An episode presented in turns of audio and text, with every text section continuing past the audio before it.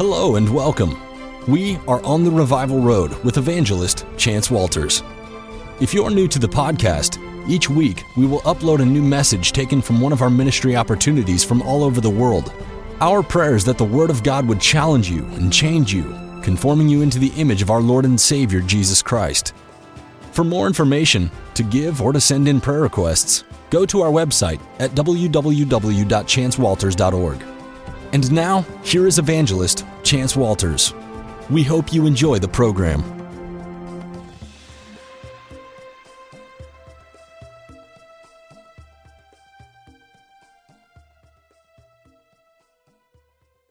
Today, I want you to think multiplication. Think, think, think multiplication. Luke 9 12. When the day began to wear away, the twelve came and said to him, Jesus, send the multitude away so that they may go into the surrounding towns and country and lodge and get provision, for we are in a deserted place. Now, stay with me. Verse 13 Jesus said to them, You give them something to eat. They're hungry. You feed them. And they said, We have no more than five loaves and two fish, unless we go and buy food for all these people for there are about 5,000 men.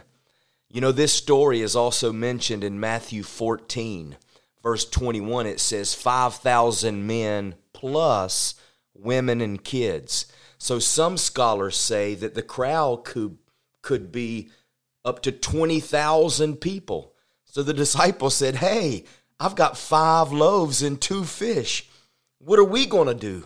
Then Jesus said, Y'all sit down make the crowd sit down in groups of 50. And so they did. And they all sat down.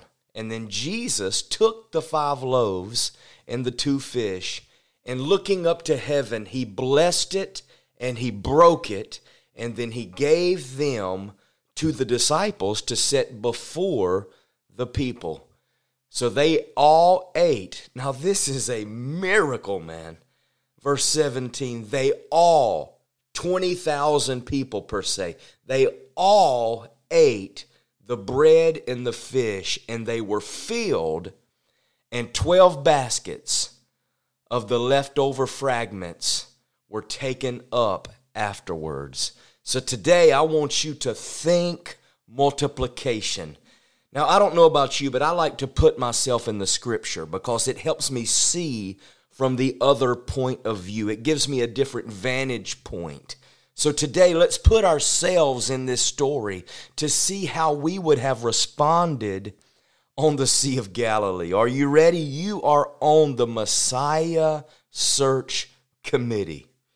Okay?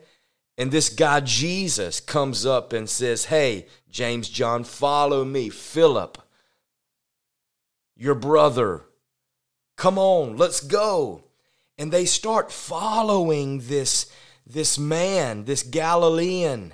And suddenly he's raising the dead, walking on water, turning the water into wine, healing the blind. And you're like, this guy has to be the man that we've been looking for, the Messiah. And now they find themselves on a hillside with what could be up to 20,000 people. And you know, my mind has to go back to our first crusade in India. Our first crusade was around 20,000 people. And I stood on that stage, and it was a great crowd. And to think about feeding these people with just a few fish and two loaves of bread absolutely amazes me. But I believe somewhere along the way, the 12 disciples remembered an Old Testament story about Elijah feeding 100 men with 20 loaves of bread. And in this story, God multiplied the 20 by 5 and gave the prophet exactly what he needed. 1 Kings chapter 4, verse 42. Then a man came from Baal and brought the men of God bread from the first fruits 20 loaves of barley bread and a newly ripened grain in his knapsack. And he said, Give it to the people that they may eat. But his servant said, What? Shall I set before a hundred men? Shall I set this before all of these people? But he said, Sure, give it to the people that they may eat. For thus says the Lord, they shall eat and have some left over. Verse 44. So he set it before the people and they ate. And there, miraculously, was some food left over. And I love this part according to the word of the Lord. So, in retrospect, the disciples are watching a miracle of the same kind. Jesus took the five loaves and the two fish, and he looked up to heaven and he blessed it and he broke it and he gave the bread and the fish to the men to set before the multitude. And this is what I want to see you today. I want you to see today. Really short and sweet. This is what happens when you give away what God has already blessed. See, the miracle didn't happen in the master's hand, the miracle happened in the hands of the ordinary, uneducated 12 disciples. The miracle happened in their hands as they obeyed the voice of their heavenly Father. Come on, short and sweet. There are two principles to supernatural multiplication. We have to think multiplication. Why? It's better than addition. 100 plus 100 is 200. 100 times 100 is 10,000. Stay with me. 10,000 plus 10,000 is 20,000. But 10,000 times 10,000 is 100 million. You do the math. I don't know about you. I would rather have multiplication than addition. And the Bible says one can set a thousand to flight, but two can set 10,000. So how much more can 12, 120, you and me, what can we do in the Spirit when we come into agreement according to the word of the Lord? So the two principles to release supernatural multiplication in your life according this to this story. Number one, it has to be blessed before it can multiply. Put yourself in the story. What if these men had handed out the bread and the fish before Jesus pronounced a blessing over it? Would the miracle still occur? Certainly not. See, it's the blessing of Jesus that gives us the power and the potential to multiply. And this is a New Testament truth. When we pray and walk in obedience and give our tithes and our offerings, our resources, our energies, over and above, Jesus Himself receives it and blesses it. Okay, and I believe that this speaks to more than just finances, but just for the sake of an example, when you give a tenth of your income back to Christ, the Bible says that it is blessed. You can hoard 100% and it be cursed, or you can give 10% and keep the 90% and it be blessed. This terminology actually says in Malachi chapter 3 to bring the whole tithe into the storehouse. It doesn't say give because you cannot give what is not yours. The tithe is God's. And if you don't bring it back to Him, the prophet goes on to say that you are stealing from God.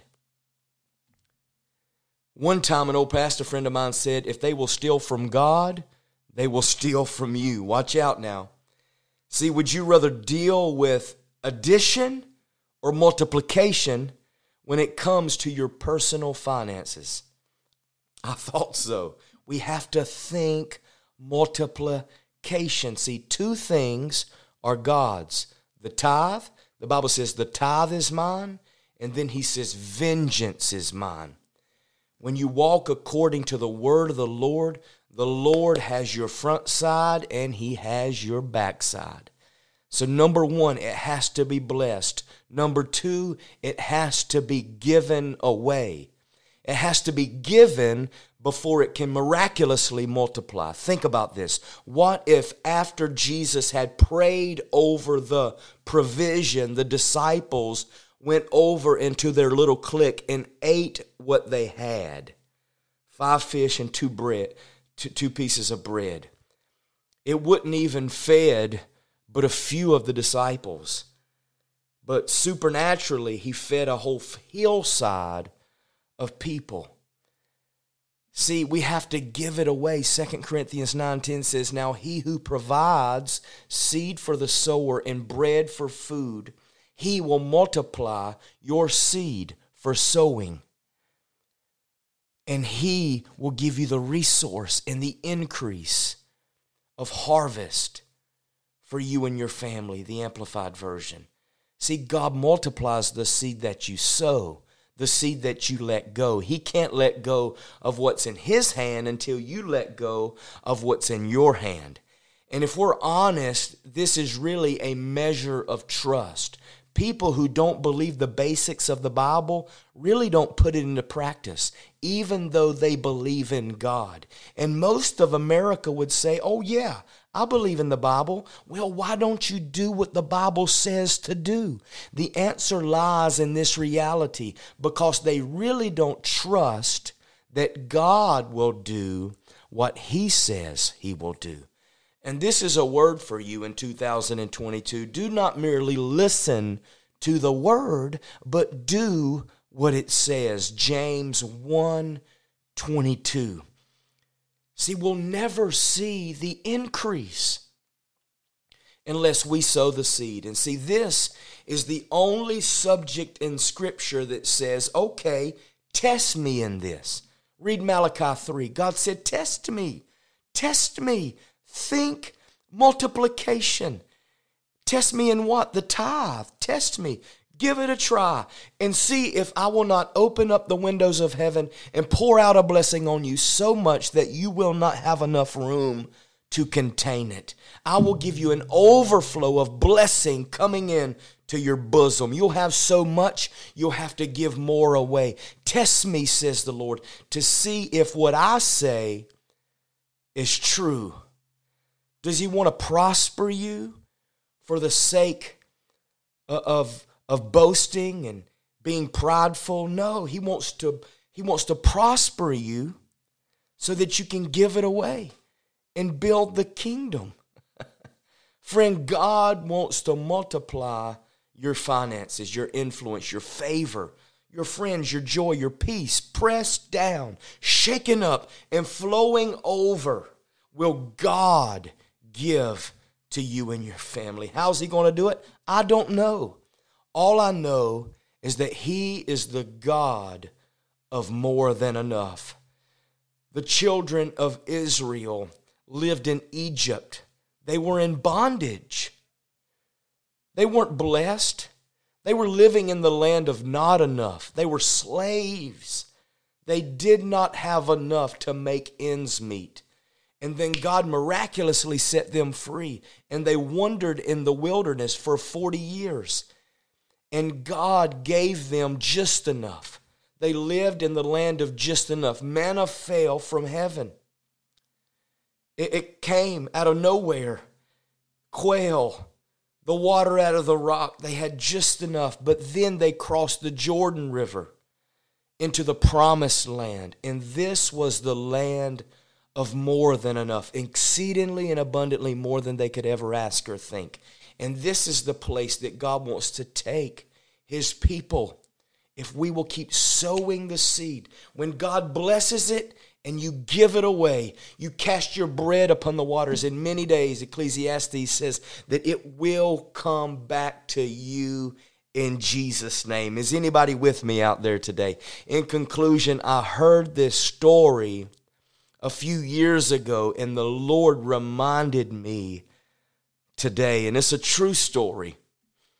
I was watching the Weather Channel, and in the outback of North northern Australia, in the middle of the desert, 500 miles from the ocean, it rained there only a few times a year. It was a desert place. But one day, suddenly, supernaturally, it began to rain fish, perch, a natural phenomenon. Fish fell out of the sky into a desert village. Frozen fish and fresh fish.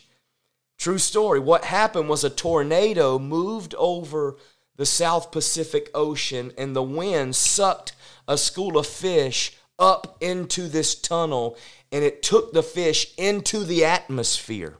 And then a strong wind came and blew these fish 500 miles inland. And some of the fish were frozen and some of the fish were fresh because some of the fish went so high that, that, that the cold weather froze them. See, even nature can be God's evangelist. Can you imagine being one of the villagers who woke up that morning and it began to supernaturally rain perch all over your front porch?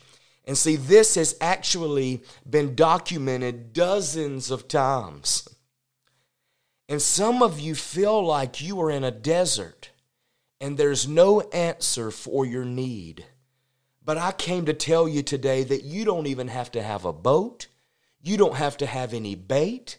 You don't even have to have a rod or a reel. All you need to know that it is written that God will supply all of your needs according to his riches and glory, which is in Christ Jesus our Lord and Savior. See, God knows how to get his blessings to his people. Can somebody say amen? For every problem that you have in your life, there is a promise. See, our God is a promise keeper, which makes us promise reapers. I can almost hear the Lord saying right now, it's time to reap. It's time to reap. Where there is vision, there's provision. Where God guides, He provides. If it's God's will, it's God's bill. Do you believe me? One of the covenantal names of our Heavenly Father is Jehovah Jireh. This is His name. He is the God who provides. And when you boil this teaching all the way down today, the question is this Are you going to look to God to fulfill your need. And I could keep going, but this is a kingdom key. Extravagant giving releases extravagant blessing. Just ask King Solomon, ask Simon Peter, ask the 12 disciples. There's two principles to supernatural multiplication of anything in the earth.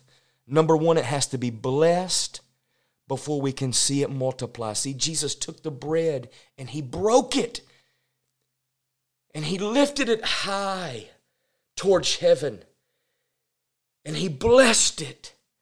And then, number two, he gave it away. It has to be given away. It has to be given before God can miraculously multiply. God broke it, He blessed it, and He boldly gave it away. See, friends, we have to think this way. The world operates in addition, division. The enemy came to steal, kill, and destroy, to bring a curse. But Jesus came to bring a blessing. He wants to bless you with grace and mercy and supernatural multiplication. So from this day forward, I pray that you would think multiplication in Jesus' name.